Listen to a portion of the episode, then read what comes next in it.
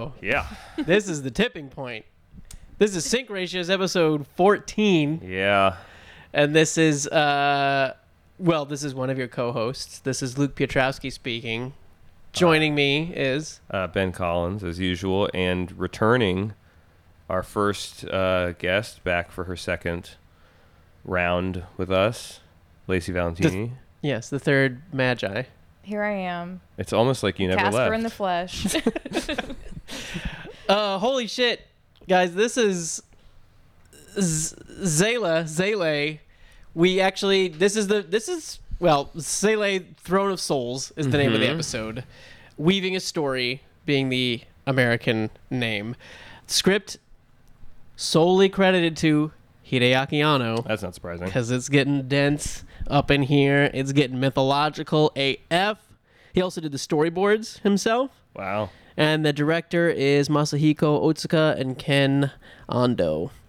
Um, yeah, this is a this is a really big episode. Which is cr- it's fucking crazy because we t- you know we talked before about these are 22 minute episodes or whatever, and you know it's already like a massively economic. That's not really a good expression, but like it's a very economic show to fit what is clearly the type of content that you know American audiences are used to seeing in an hour long show. Like this is like you know Yeah, it's already super compressed. and and this is half of a recap so it's like the actual content that we're going to talk about really is just what, what do we think it's like 10 minutes something 15 maybe Probably I 15. I don't know. Um, The first portion I mean, I is can pretty go- yeah. long. it's pretty long, but it it stops before the eye catcher midpoint thing happens. Oh, yeah, I So the guess so. commercial break.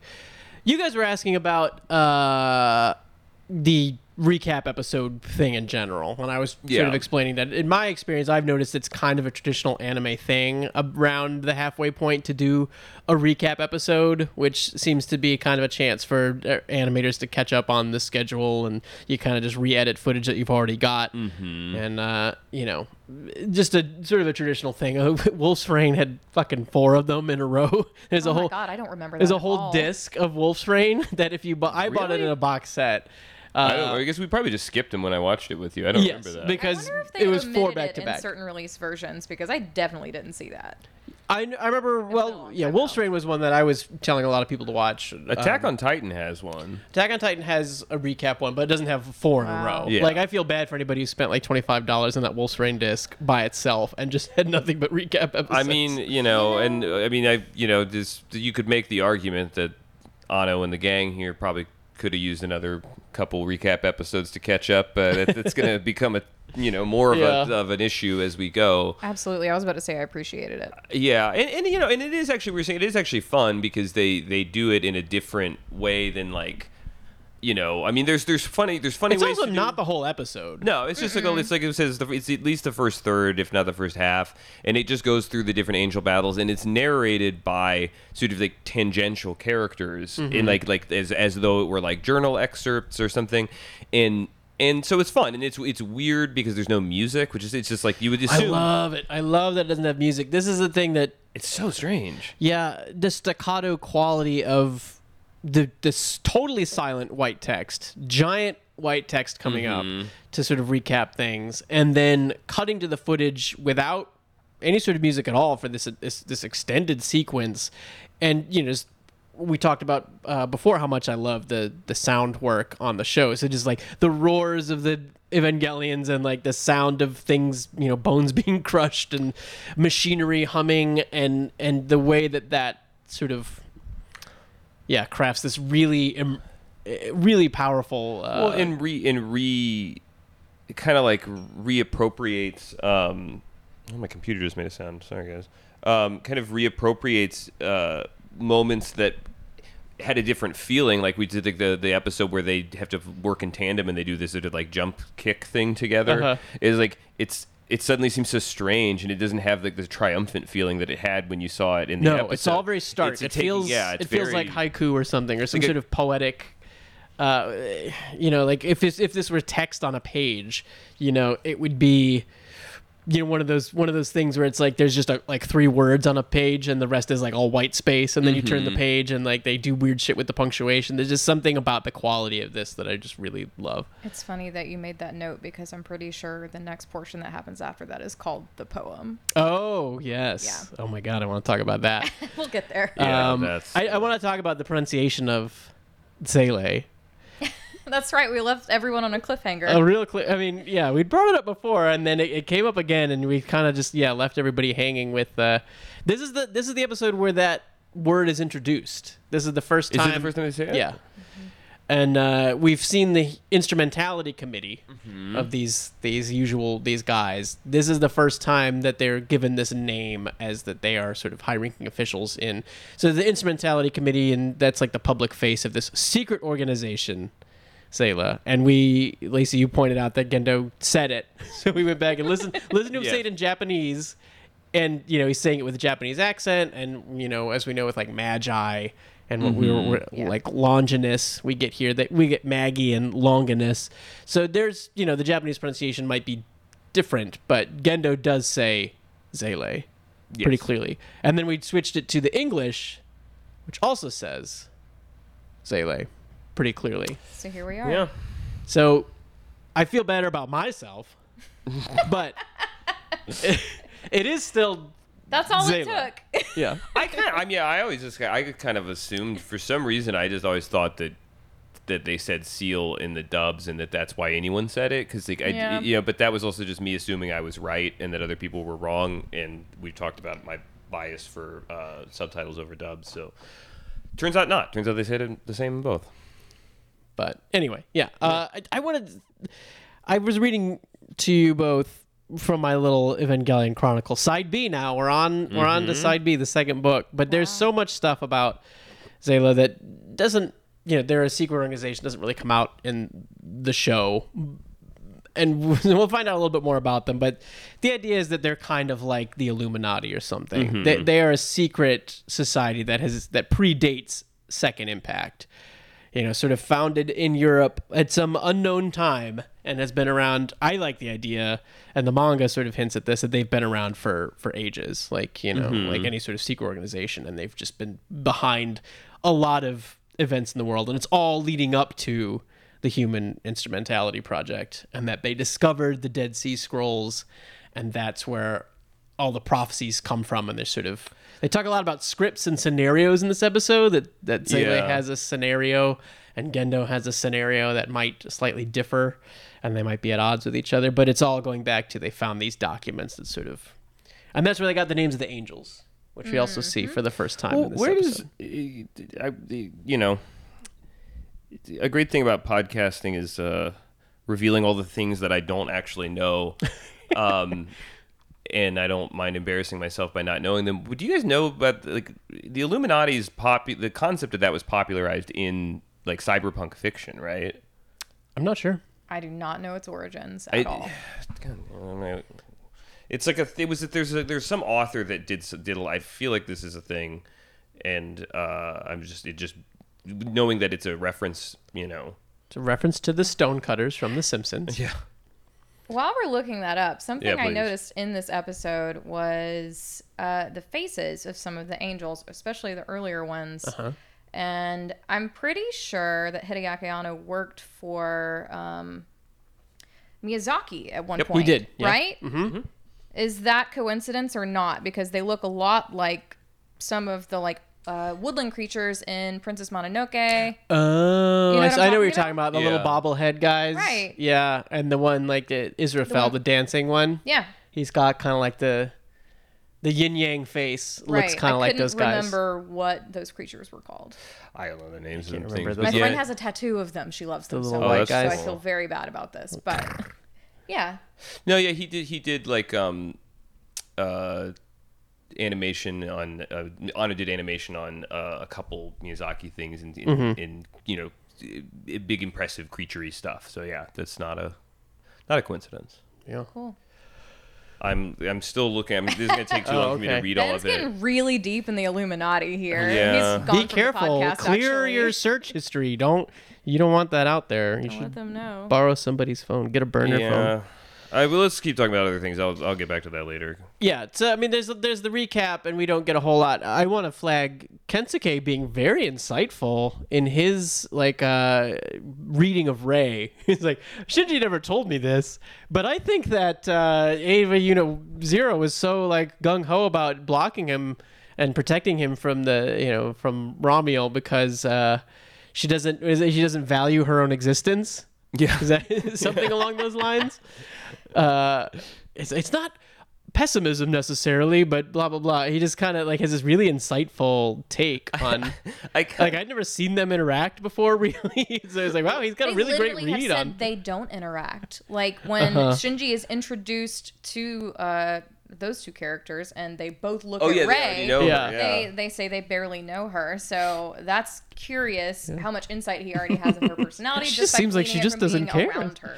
Doesn't value I, herself. I kind of the only I was like when I started saying how like sort of interesting and, and, and elegantly done the recap was I did like a flash in my mind like the only other version that like it would have been like if it was playing more to the tone of the earlier part of the show because we're, we're getting into the where the tonal shift in the series is happening where it's like I would love to have seen it where it was like Toji and Kensuke and and uh, the class rep and Pen Pen like sitting around a table eating like pizza together and and and like basically like like an old fashioned sitcom clip show where they're like man like you know let's let's like how many angels has there even been yet? And then like they take out and Well, takes we out have- his notebook and like they and they, they all talk and they get and they like they're all like guessing what the, you know it's like well I think Rei was thinking this. Is a, if you just like narrativized it into the thing that would have been very funny to me. But that's like my at this point would it doesn't work in the tone of the show. But earlier in the show when you still had scenes like that like well, they, that, they you have know. their device here in the second half where there's a, a, a sync compatibility test that goes wrong, and Shinji like gets knocked out again, and like you know wakes up in the hospital again,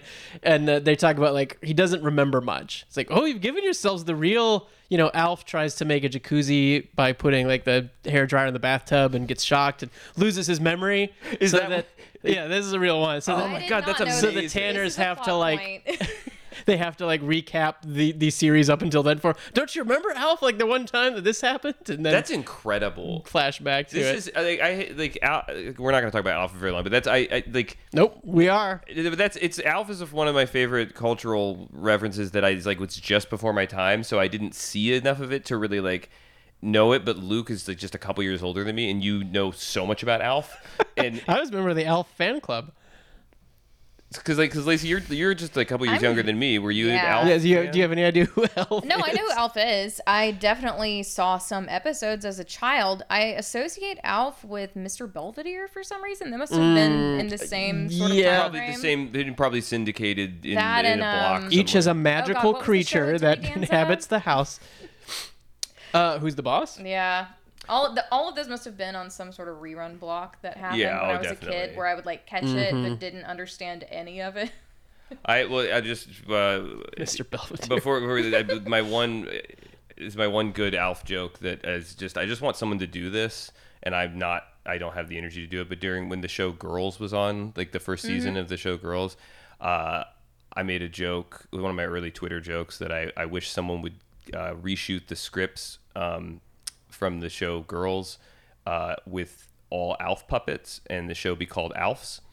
And All right. I just thought that was really funny at the time, and I still think it's really funny. And if anybody Oh wants to buy a number of Alf puppets and do that, I, uh, That sounds like a very House of Cosby's Yeah, I was- take on exactly. girls. I was thinking the same thing. yeah, House of Cosby. House of Cosby. Welcome man. back to House of Cosby. Yeah.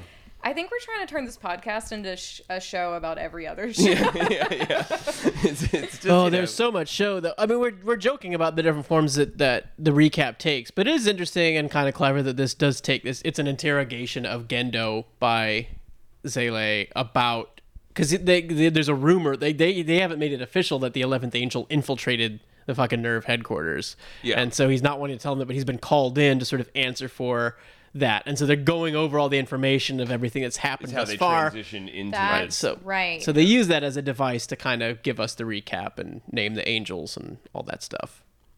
It's funny that even when when they get after that scene, it goes straight into this sort of Terrence Malick. I mean, it's the Terrence Malick's the only reference that I. I mean, there is Godard to this too. There's some of the like but like this this thing inside that is like Rei's mind. I the poem, yeah. Did you have notes on? Oh my The god, I took so many notes on this poem. but it so knowing what happens in the series later. Yeah.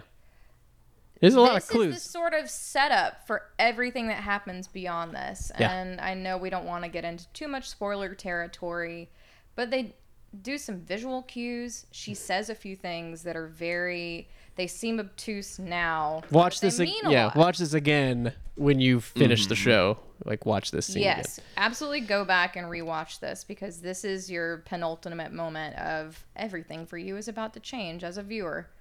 It, it um, really is. Like I do think this is the turning point. I remember watching this show early on, you know, like the, the second or third time I watched it, and I I remember telling my wife specifically the first time I showed it to her, and you know, it's like, oh, this show's so crazy, so crazy, and we would be watching, and she's like, this isn't that crazy. What are you talking about? And then it's it was honestly it was the end of this episode where you see Unit Zero holding the Lance of Longinus walking down this dark hallway, and its footsteps playing over the to be continued, and I was like, okay, here's where it gets crazy. Like, oh, here's the shit. Like this is now it's it's going off the rails. But it's it's this scene too with the poem because this is a music cue that we're gonna hear again and again That's right. and we're gonna get stuff that's a lot more like this and i think you're right that this is kind of the point where this it really is.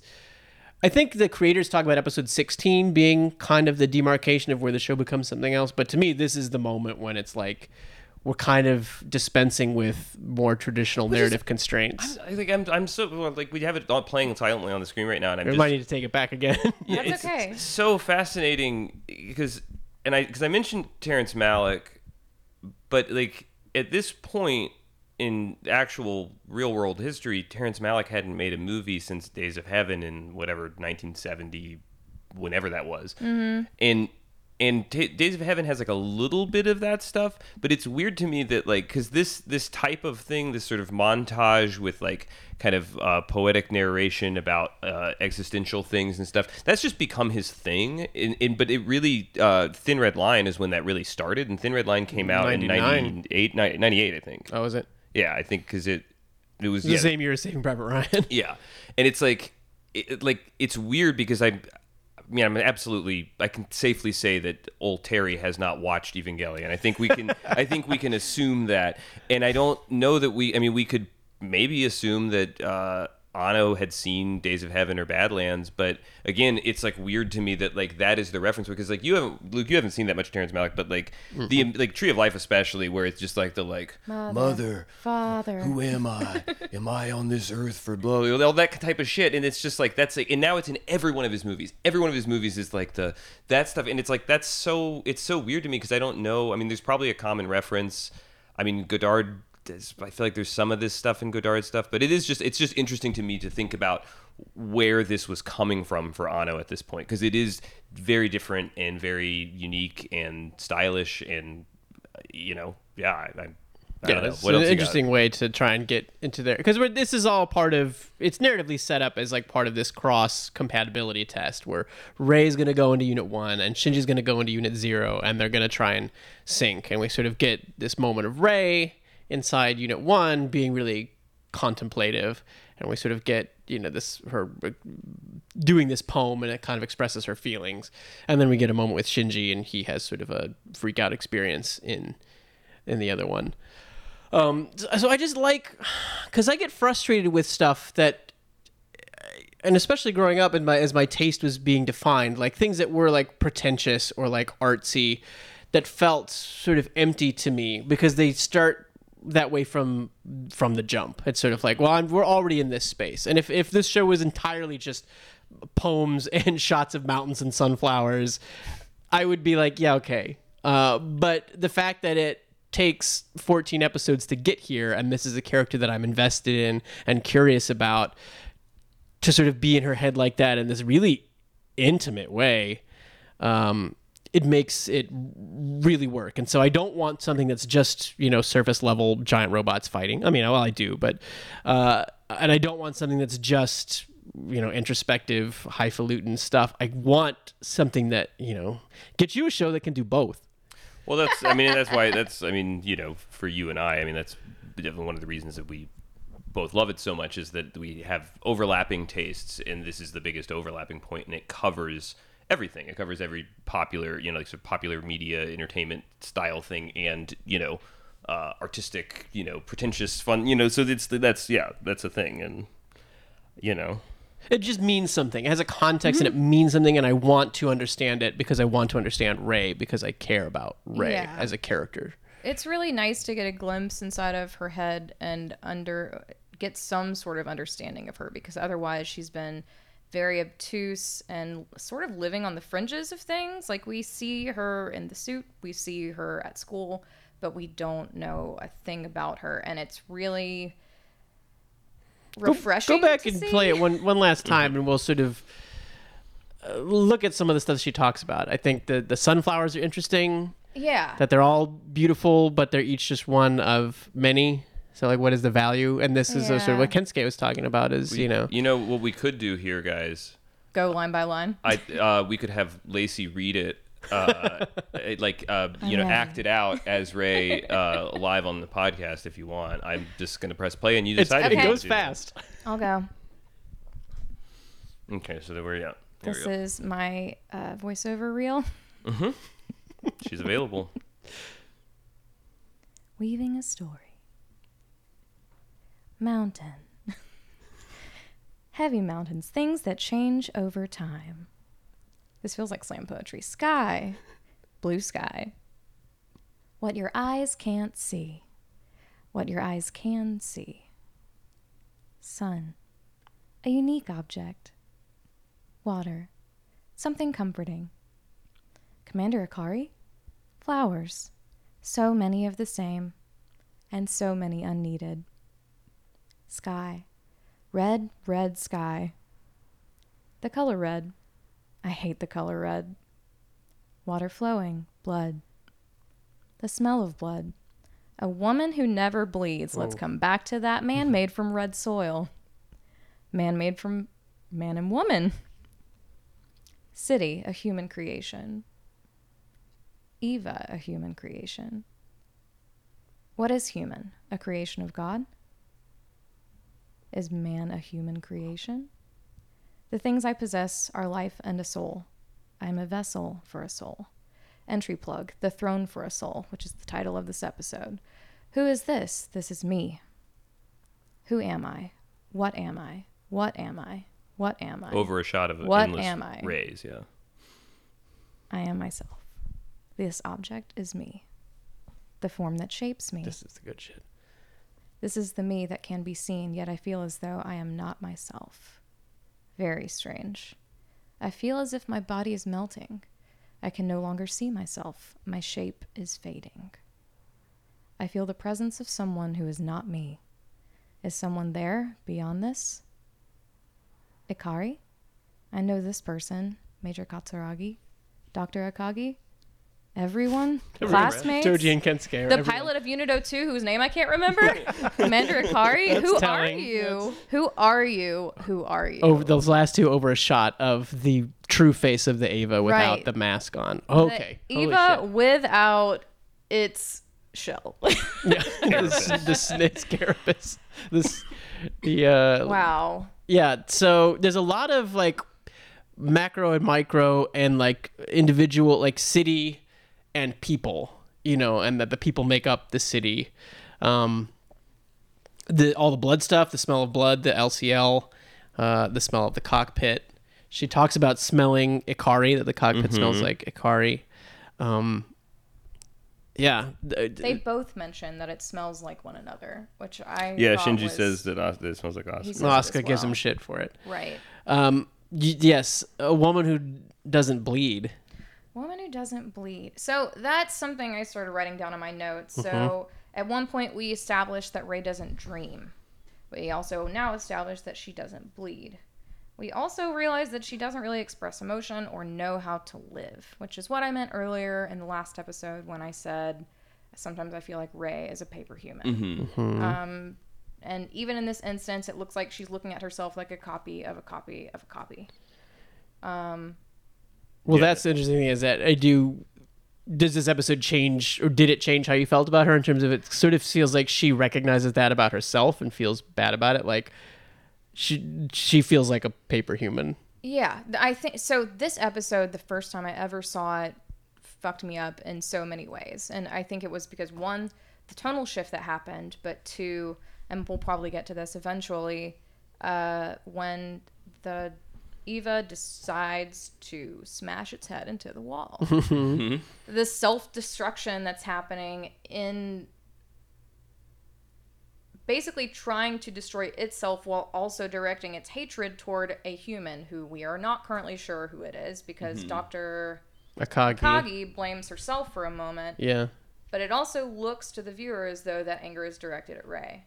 So uh, there's a moment of do you hate yourself? Are you mm-hmm. trying to destroy yourself? Or is this um, a rob- a humanoid robot that's just acting out? Mm-hmm. There's definitely stuff in this that I don't want to analyze yet, but we are going to want to come back to this talk For about sure. Unit Zero and operating systems. Because it because yeah, Unit, we've already seen Unit Zero freak out before. Right. There's But already this been a is- moment when it went this berserk. is- with Rei, and now it does it freaks out again with Shinji in, Yeah. in there. But Shinji does see this sort of, you know, he kind of freaks out when he sees like that ghostly Rei like Mm-hmm. floating up to his face. Um, just yeah, going back to the poem for a minute, I, I just like how that she that the sun is a unique object, and that the sunflowers there are so many that are not needed, mm-hmm. and feeling un, unneeded. And we see the glasses again, Gendo's glasses, and how this is something that she tries to define herself with. So the, the search for definition, when she's talking about her body, and we get the the sort of James Bond shit from the opening credits of like the sexy silhouette. But this is again this typical of Eva that we've seen a lot before is like something that feels like it's very you know objectifying in the credits of like oh sexy lady silhouettes. But mm-hmm. here it's repurposed in this weird poem and it doesn't fe- it feels much more uncomfortable and it isn't like titillating. It's sort of like her talking about that this is this body is the shape of what i am but it doesn't feel like me. And that we see her sort of think about all the other people and trying to define herself through her relationships to them and maybe coming up a little bit short. But i think even the keeping those glasses as a memento. It's the only fucking uh possession that Rei has other than a box full, cardboard box full of bloody bandages in a, in a That's like in a, like a beaker or whatever that thing that glass like Well, and it shows that too. Yeah, she's talking about water being something comforting and liquid being Did, comforting. did you guys interpret it that she drinks that that's like her cup when they, when they're in the apartment? I didn't.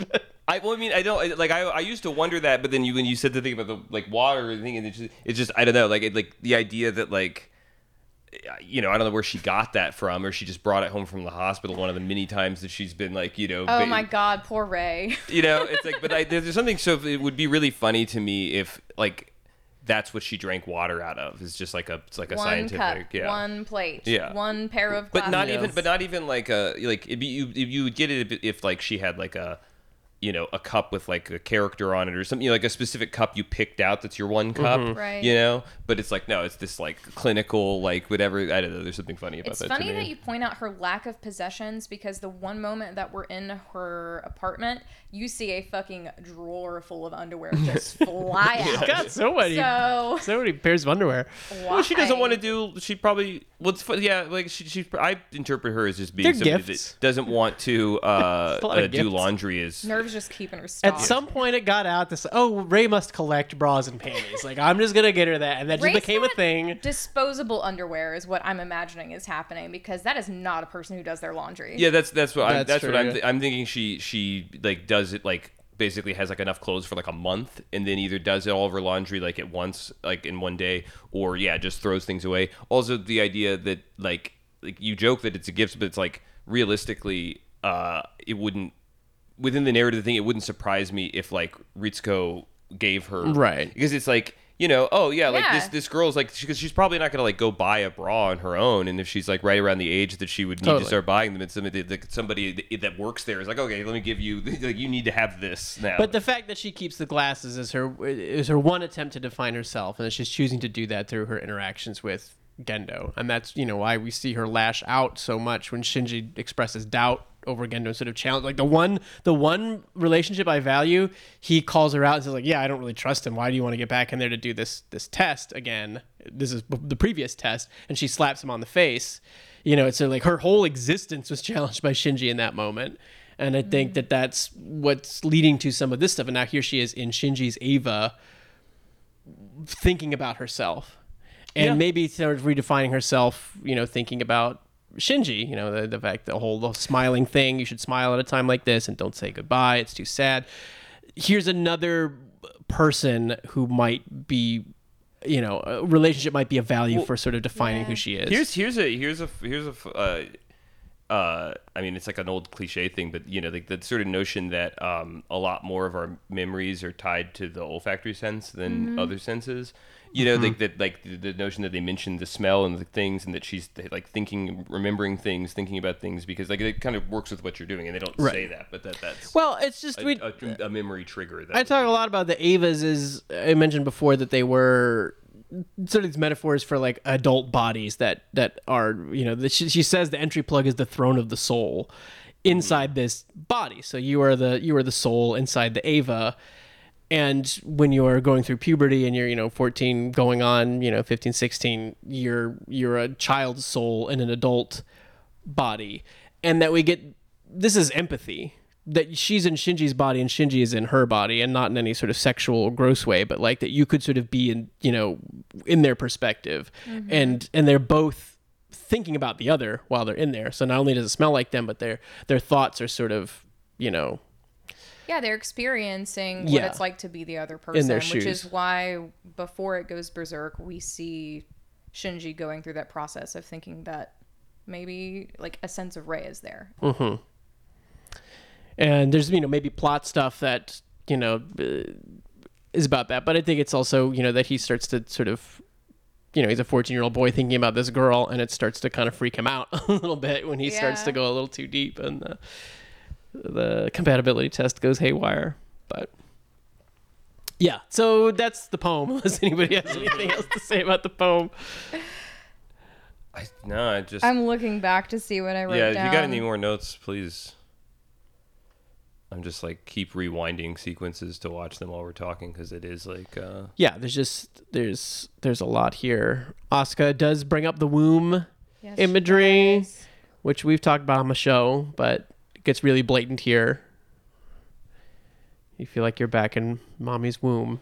yeah. You like you you you brought that up off mic, Lacey. That that was like like is was it is a little too on the nose or something kind of thing. I don't know. Like is it's it's interesting. I, I like I'm not sure if I Well, there's a, yeah, I don't want to get into spoiler territory. Right, yeah, I don't either. But I mean, the LCL itself is supposed to be simulating like fluid. the amniotic fluid. yeah, amniotic yeah, fluid. So, yeah, there's Oh, we a did- lot of reference. We to noticed that. this is the 87th test, which is Mm-hmm. similar. This is the same number as the 87th protein wall from the That's previous right. episode. I don't know what's the uh, significance of the number 87, but it's showing up again.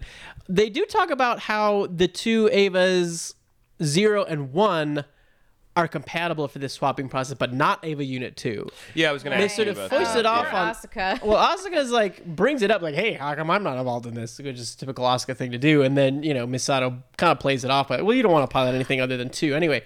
But there's some sort of hint here that sort of the systems at play within Unit Zero and Unit One are compatible and interchangeable, um, which I just wanted to bring up. Yeah, it's good to good to flag that. Something that I noticed now that you said that about uh, Misato, she. This is a moment when I was like, she's a really good director slash mother.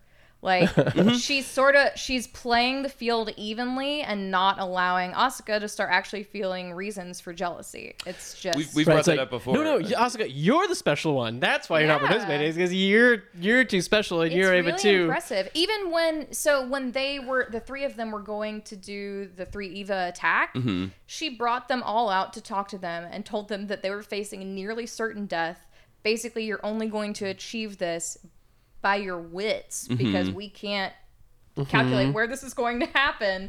but we'll go for steak dinner afterward, and it's gonna be Steak great. dinner. So just like take care of yourselves. I'll be back here cheerleading you, and Well, we- we- steak afterward. Uh, we Luke, Luke and I talked about the the one where the they have to work where uh, Asuka and Shinji have to work together. That like she clearly like could have asked Rei to do it, and Rei would have been able to do it so much easier. But the point was that that she with uh, what's great about this again, fantastic writing that they don't have to say it exactly, but it's like obvious that she knew that Asuka needed to be the one to learn to work with other people like that Asuka's great on her own but that she needed to do this Right. and it was like and it's like it's weird this thing again all this stuff about like the way we watch it as adults versus kids and stuff like that is that like i yeah i have a lot of like respect for misato's leadership and the way that she can can maintain a strong personality of herself but also talk to people the way they need to be talked to which Yes. is like a a, a uh, a thing that comes up a lot in in, in our business because I there's a I'm paraphrasing from Steven Soderbergh, but he, he- you know he sort of pioneered this kind of now uh, just uh, uh, it's everywhere this notion of having like a ton of movie stars like a big cast like the avengers and fast and furious and mm-hmm. stuff like, with the oceans movies and i remember they were asking him about like how do you manage these huge casts and like and he's like oh you just you just need to learn how to talk to everybody the way they need to be talked to. It's not like about bossing everybody around and things like that. It's about learning the communication skills and you know you get the right people and you communicate with them effectively and they're going to do a good job and i think that you know that's that's applies to leadership i think on, on a whole and i enjoy I seeing it i completely this, agree. you That know? was why I think it resonated so much when I saw that moment of her like face jumping in and telling Asuka, "It's okay, like you're fine, you're doing great." Like, Love little face jump ins. yeah, I want to talk about the dummy plug system, which oh, Maya Oh, yeah. talks about. We we get the sense go that back. this.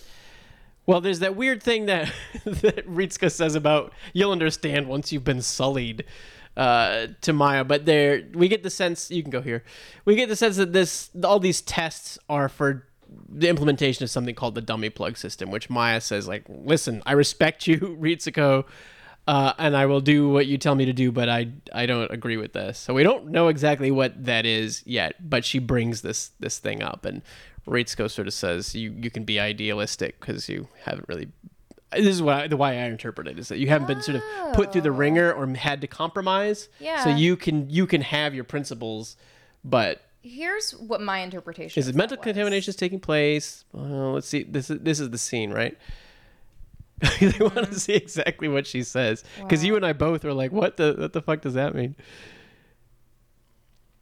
Yeah, maybe Yeah, it's. little- I think it happens right before this, actually. Okay, yeah, maybe I'll- But my interpretation of dummy system and her meaning or her saying that you haven't been sullied yet was, I don't know the age of her companion. I think she's probably a bit younger. Maya. Yeah, yeah. Um, so maybe she hasn't lived through a time when all of humanity was completely decimated. Oh, she might not be. Yeah, second so impact. the dummy system, which, to be quite honest, right now I don't even remember what that is. We'll but find out.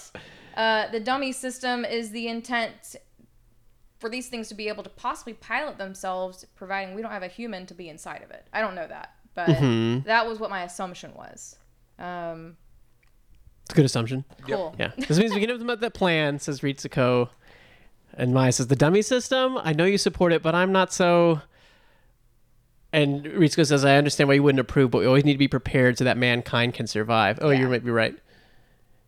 Maya says, I respect you, ma'am, and I'll do my duty, but I'm not convinced about this project. and she says, it's tough having a fastidious nature as far as living among people goes. You'll understand that when you feel you've been sullied.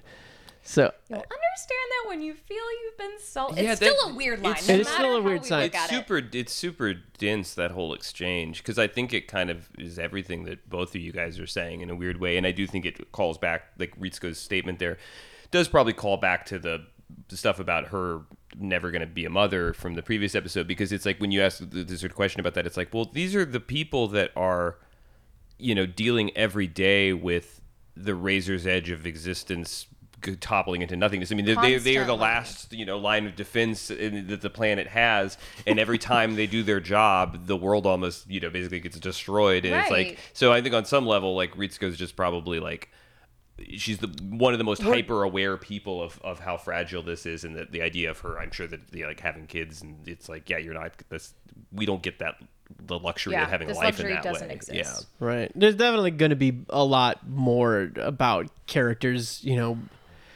sullying themselves and feeling like they've dirtied themselves and their souls and stuff. So it just the, the language of it, I do think is telling, and that she says it in such a strange way, and it does, that does kind of resonate with some some places it's going to go later when people like Rei start to get introspective here. Um, yeah, the unit zero freaking out. This it's it's it's again yeah it- it's all the stuff that you've been talking about this whole time, Lacey. The like the humanness of the of the Evas. It, like it's it's disturbing. It's emerging.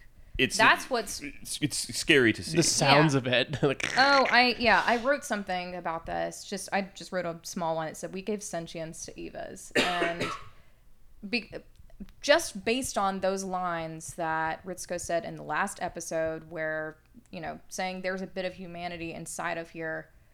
Of course, it's starting to show whatever that mm-hmm. humanity may be. I don't think even if like a glimmer of me was inside of something like this that I would be happy about it. I probably hate my existence, honestly, and Yeah. that's why I think I find that moment so disturbing when it's smashing its head against a wall, but also punching toward uh, the humans in front of it. right. Like, thanks a lot. Misato thinks is it trying to kill Rei. Right. Ritsuko says, "I know it was trying to kill me." Um, that's all very interesting. I like just from a you know synchronicity sort of standpoint that we have Rei in the in the Gendo position, standing in front Oh, of the yeah. window That's as it punches yeah. and the glass breaking through, and she has the the usual Gendo reaction, the very Gendo-ish reaction, just standing there, just not even blinking as shards of glass Mm-hmm. fly past her face. That was really impressive, but it also kind of calls back to um, I've forgotten his name again. Kensuke. yes, talking about the lack of care for her person. Mm-hmm. Um, I couldn't tell if it was confidence or just lack of sense of self and uh, care for self that she continued standing there. Mm. It, Yeah, it doesn't matter. Nothing matters. Yeah, she's kind of a mix of those two things Yeah. all the time because she's she's the least like shy person, you know, because she doesn't. Yeah, it's like it's like yeah, what what is confidence and what is lack of concern? Like, Well, and that's the the scene that we talk about, and we talk about the you know the sort of the comedy of it and all that. But the, the fact that a fourteen year old girl, and you can sort of compare this with Asuka, who's constantly like, "D- "Are you looking at me? Don't look!" Like I, I'm gonna be in the shower here. Is this is the wall of Jericho? All that stuff. That uh, Shinji sees Rei like completely naked and like falls on top of her, and she's not at all embarrassed. Doesn't you know? It's all just like yeah, whatever. I did this. You know, This and that's like the most body. freak out thing. Yeah. yeah, she's it's uh, just her own body. She has no real sense of connection to it. Like I don't. This mm. isn't me. This thing isn't me. Um, Okay, and then so so so talk talk about this sort of ending. They, they, we- we're getting some terms here that this is the first time they say the, about, about the lance. yeah, they talk about the hmm. lance of Longinus, which you church people. Do you guys know about the lance of Longinus? I I Is think this- it's it's I, more apocryphal stuff, yeah. I- right? most of this stuff hmm. comes from like yeah the ap- apocryphal books of like the Yeah, that the it's Christian Catholic. mysticism stuff that Yeah. like I never really learned about in church, but it's mm-hmm. something Yeah, 'cause that it's- it's- Wiki Dives would take me on later on. It's I think it's supposed to be the spear that uh, Jesus' side was. Yeah, the spear that pierced Yeah. Christ's side when he was dead on on the cross. There was supposedly a you know a soldier that Yes. Roman soldier right that Uh-huh. stabbed him and water leaked out of the wound and Right. that's you know on the, on the crucifix he's got the wounded side, but it's supposed to be that no, just Is there? a little bit of water. There's so, I think there's I think there's more. To, water, a comforting some bring something that brings Oh comfort. my god, something that brings comfort. Yes. So yeah, so they they mention that in in the uh, that this scene where they're talking about you know this sort of conspiratorial scene between um, Fuyutsuki and Gendo, and then and then it cuts to as Unit one, before, yeah. they're like, yeah, Rei's with taking care this of that. with this giant spear thing, which is we saw a few episodes ago when Fuyutsuki and Gendo go to Antarctica with all the salt pillars around. We see a big giant spear-shaped item wrapped up in cloth on the on the ship, and so this is what they went to retrieve. Right. You just made Do- that connection for me. I'd totally forgotten about Did it. they make yeah. that clearer later, or do I mean it's not a spoiler, but It's not a spoiler. I think it's one of those Eva things that we're talking about, which is like it's not exactly clear, but on a second rewatch, like Yeah. what are they doing there? Yeah. Yeah. The idea is in the Dead Sea. Yeah. They found the Dead Sea Scrolls. Right. And uh, had all this information. Also in the Dead Sea, they found this lance. It's This some point lance. in 2000, the Lance was transported to Antarctica, probably part of that experiment or whatever, the Katsuragi expedition. Second impact happens. Lance has been there since then. Now all the plans are coming together. The scenarios or scripts, Seele's it's- and Gendo's. yeah, 'cause it's- and they went to retrieve the Lance because it's a part of whatever the Human Instrumentality Project is. Yeah, it, it's becoming it's becoming increasingly clear, you know, in this episode that obviously Gendo and Fuyutsuki are aware of, uh, you know, their own intentions breaking from that of the people that they're reporting to. Um, Right, because Gendo is, is he is part of he's a member of Seele. Mm-hmm. He just kind of has his own agenda. So, but we don't know what exactly that is or what the Human Instrumentality Project is really all yeah, about. Yeah, that's that's they haven't really discussed that in, in any Just sort yet. of uh, detail at this point. Um, so yeah, I mean, are there we do other things we should talk about? I mean, we've definitely uh, covered this one in How are we detail. doing on time? I mean, there's Oh, we're we're about uh, close to an hour. okay. oh, are we really? Yeah, I mean, I think that's maybe a good place to call it. Um, Math puppy. oh, man, yeah, man, of course. Yeah, the most important uh, character since Pen Pen. Lan. One, one. Which is how dogs bark in Japanese. That is, Is the, I was the automatopoeia of like Yeah. arf arf or woof woof. when you're learning, yeah, when you're learning any language, Yeah. for some reason they all have their own version Yeah. of what mm-hmm. animals say, and that is maybe the cutest one of the Well cutest one I've ever heard. when it's like, because it, it's it's it's the scene where just we- they're like, is it on TV and we just can't see. He's like screen. waking up in the hospital again and commenting on like this fucking ceiling again. Yeah, yeah. And It's, just a nice juxtaposition of like, here's the other dumb bullshit that's happening in this world Yeah. while you just tried to save it. Yeah, oh, Have yeah. fun. It's just funny because This is the world you're trying to save. this is this is you fight, but this is I what you will- fight for. I will save Math Puppy every day if I have to. It's also just like Japanese reality the way shows. the way that they do the subtitles. Anytime there is something like that, it's it's kind of it's hard to know immediately which one you're supposed to focus Yes. on. And so like it also Ooh. like it, it's it, like I'm curious when they do it, the new version if it's going to be done differently because it does it's, it's like slightly confusing and in, a- in a Oh funny sort of way. Yeah. Like when they're showing scenes where there is a character narrating or maybe talking on screen on top of another like auditory thing that's happening, whether it's like a loudspeaker going across the city, Mm-hmm. while there's also a sign in view.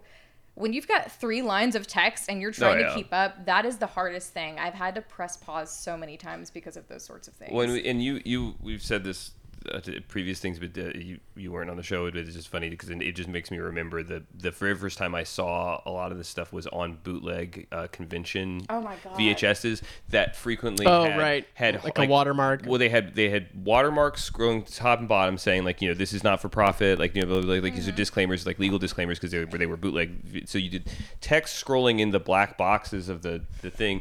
And um and then It's like watching one of those money shows. Like uh, Oh yeah, and it would, but they would have they would have hard. There would be burned in like Chinese subtitles, I think, because they were bootlegs Oh, right. from China that were then fan subbed. So you would have the text that's moving and distracting you, Chinese stuff over it, and then English in its like different color, like slightly lower. But it's like there was, it was like yeah, it was ridiculous. It was like a you know, bunch of like pop up ads. I don't know on the how you digested page that as a teenager. as a 14 year old, i mean the, the answer is not incredibly well but it was but the thing about it is like it's so that was specifically into Evangelion was done that way, which is like the worst. I mean, it's the but it's so crazy at that point visually that Right. like, You're just sort of in the moment. yeah, you're just kind of like taking. yeah, it if in. you are watching uh, subtitled and you know, just you know have your have your remote control ready to, to jump back on a couple of scenes here and there. I definitely remember watching this the first time, and I think as we do the podcast more and more, we're going to want to be like, wait, go back, let's read that scene again,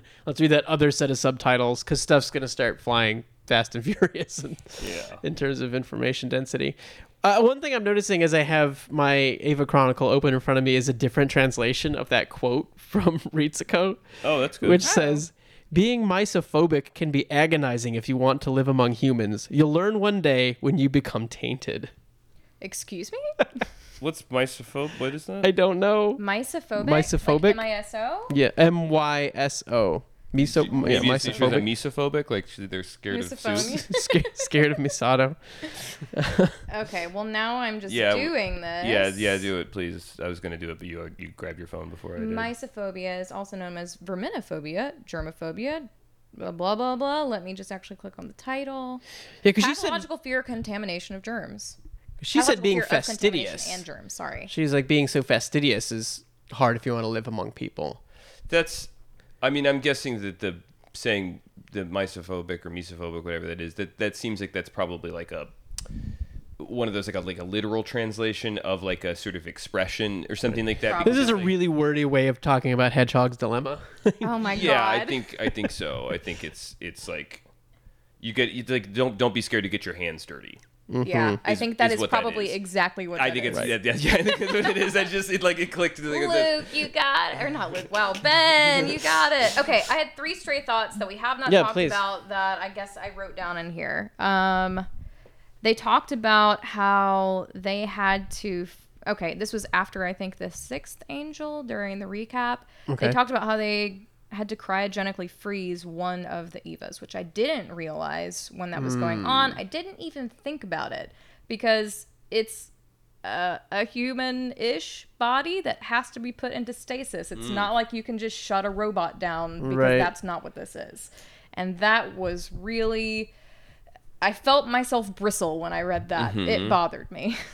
You're, no- you're all for the ethical treatment of Evas. this year. Sure, I guess it's just we put a human and a robot somehow together and that bothers me. It's well, if this was like the Harry Potter, if this if the show wasn't like ex- like taking place like you know basically at the you know end of human civilization or something like that, if it was more of like a status quo, like we're just it, it- you you would get the the subplot from is it The Harry? Potter the Harry Potter yeah what are this the people for the ethical Yeah. treatment of house dwar- Yeah. what Yeah, else? of house You- you would get yes. you would, you- spew. yeah you would get that. uh that would be a plot eventually. If, if Evangelion was a show that went on for like many, many seasons, it'd be like Asuka would take up the like justice for Evas or Jesus. something. I also realized I just said house dwarves, which is not a thing. I, I meant elves. yeah, I was I flubbed it and then you picked up where I flubbed, so we both got to share in that one. Um, let's see. Oh, uh, also when Toji was talking about his sister being in the hospital, Uh-huh.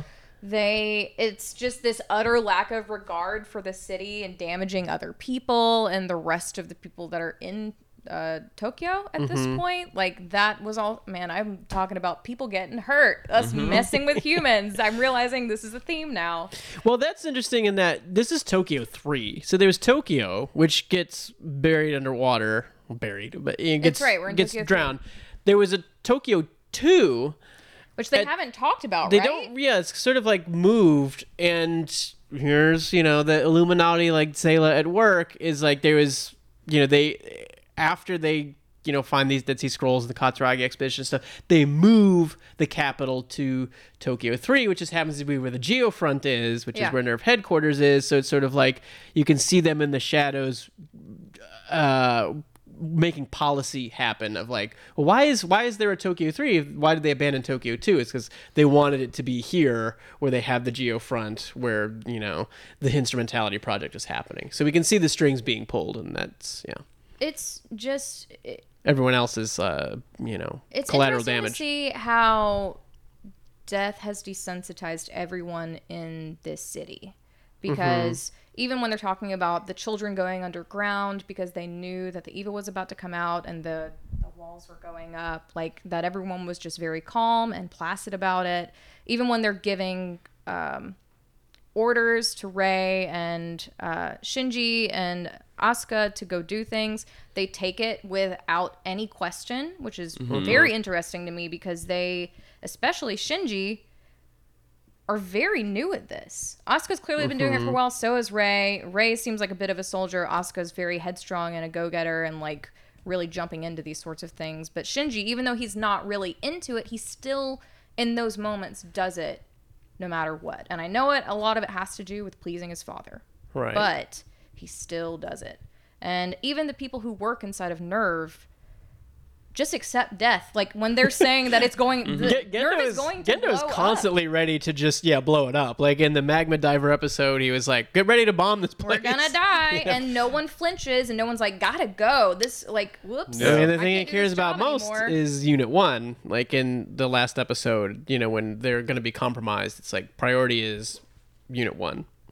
yeah Well, it's kind of a. I mean, it's it's it's a PTSD sort of reality that they live in, and, and we talk about how that's in some ways, it, you know, I like a lot of things reference probably you know to the post-war era in Japan and sort For of the sure. attitude. And I, I don't, yeah, obviously I wasn't around then. I don't know exactly what it was like. But if you were to tell me that this was a a somewhat accurate representation of of how society went on after that happened, it wouldn't surprise me. No, you know? I, I I recognize that. That's what I've been thinking this whole time is I don't understand what that feels like and this is probably a pretty good articulation of that. And I'm when I was younger, I probably didn't realize it as much now, but now it is more than prevalent to me while I'm watching. Like it's all I can think about is how ready they are to die even if they're not saying it. Mhm. Um and everybody finding their reason, you know, kind of looking for a reason to die. Like, Yeah. You know, for especially I, like the operators, they all sort of have somebody like Maya is so ready to just obey whatever Ritsuko tells her to. Because okay, somebody else is in charge, so I'll do that. And Makoto's always following, you know, Misato around and doing her laundry and stuff. Because okay, well here's somebody, and Shinji's got his father. Rei also has you know found Gendo uh, Asuka sort of has Kaji, I guess, but everybody's sort of always, you know, you're sort of looking for, okay, what's an excuse I have to, you know, put myself in these situations? Yeah. There was one more stray thought that I noted. Um, it was a really small one, but when Aida, I finally have his name right, is talking, he also hints at Rei's age for a moment, or he mentions it rather. Oh, she seems older. She seems older than her All of us. yeah, than all the rest of us. Mm-hmm. Um, which is curious because I've never really thought she seemed like she was that much older, just that she didn't act like an age. Right. yeah. She seems distant. Yeah. You know. Yeah. Anyway, last stray thought. Mm-hmm. I did. I just, just was just reminded of something, and this is probably like a stupid uh, thing, but I, it was a there was a a couple years ago, and I rewatched uh, Akira. After I mean, I always I'm watching Akira, but I was watching it again, and it was.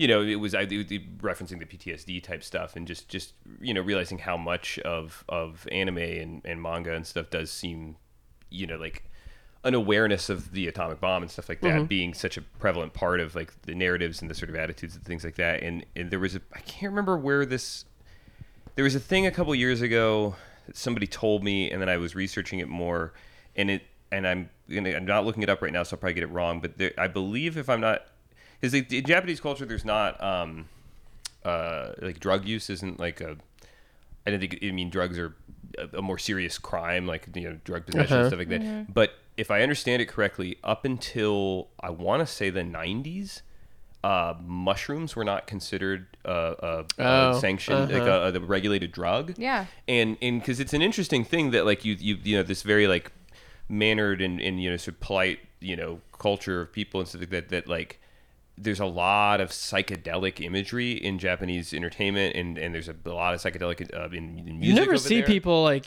other than Mario eat mushrooms. I know, in, and like, I- Japanese. I spent a long I spent a long time trying to figure out like like researching figure out if what's his name the the Nintendo guy if he was really into Miyam- mushrooms or not. Miyamoto. And I don't think he as far as I could tell I couldn't find any evidence that he was actually like into taking mushrooms himself. Mm-hmm. But it was like a joke that I I had it when I was like really thinking about like why is like you know anime is like so much you know aware of the atomic bomb in the post-war era and stuff like that but there's also like you know a hallmark of anime and manga is just like crazy imagery and like crazy Absolutely. psychedelic stuff and this is where it's, we're starting to get a lot more of that in this episode Yeah. and it was like my sort of joke is that like the anime is the result of the atomic bomb and everyone taking mushrooms like recreationally for like a long time that like because it's not not to say that like everybody's like oh they're gonna like you know take mushrooms and see trippy stuff and then draw pictures it's just but that like it's a part of you know especially artists and stuff like that the, the culture of thing and I just always wondered that and again I have no idea if Anno's ever done that or anything but just that that's a component of where I think we get some of that crazy imagery I really, I really kind of do Is this the first time we try to ask Hideaki Anno any question? Have you taken mushrooms? Tell right back. I would love I would love to know that uh, honestly so one day maybe we'll get to ask him Mm, I doubt it. no But Guys, he's gonna find this podcast and he'll answer back. yeah, that's, we, we joked about that already. That, that yeah, the, the, the ultimate thing is that we go to Japan to record the podcast and interview him, which will never, ever, ever happen. He's but- probably got his eyes has rolling no back interest. infinitely by more white people talking about his show. yeah. Totally. Zero. We'll yeah, we'll have to find dig up some Anno interviews and talk about that. And I want to talk about you know next time maybe dig into An- Anno the actor because Ben, you and I were texting about that a little bit, and then that's that's fun to talk about. But our next episode will be episode fifteen, Lies and Silence, or English title. Those women longed for the touch of others' lips and thus invited their kisses. oh yeah, that's a good This show rocks one. Yep. and it's we're getting into the good stuff here. I am could not be happier. Me too. Uh, well, thanks again to our guest Lacey Valentini for coming on a second time. Yeah, Happy to be here again. super fun. And uh, Thanks for letting me try out my VO on this episode. Oh, that was great. that, was a, that was a good impromptu Blue uh, sky, bit there. red red sky. So, and thanks to you guys for listening. Um, we'll see you next time.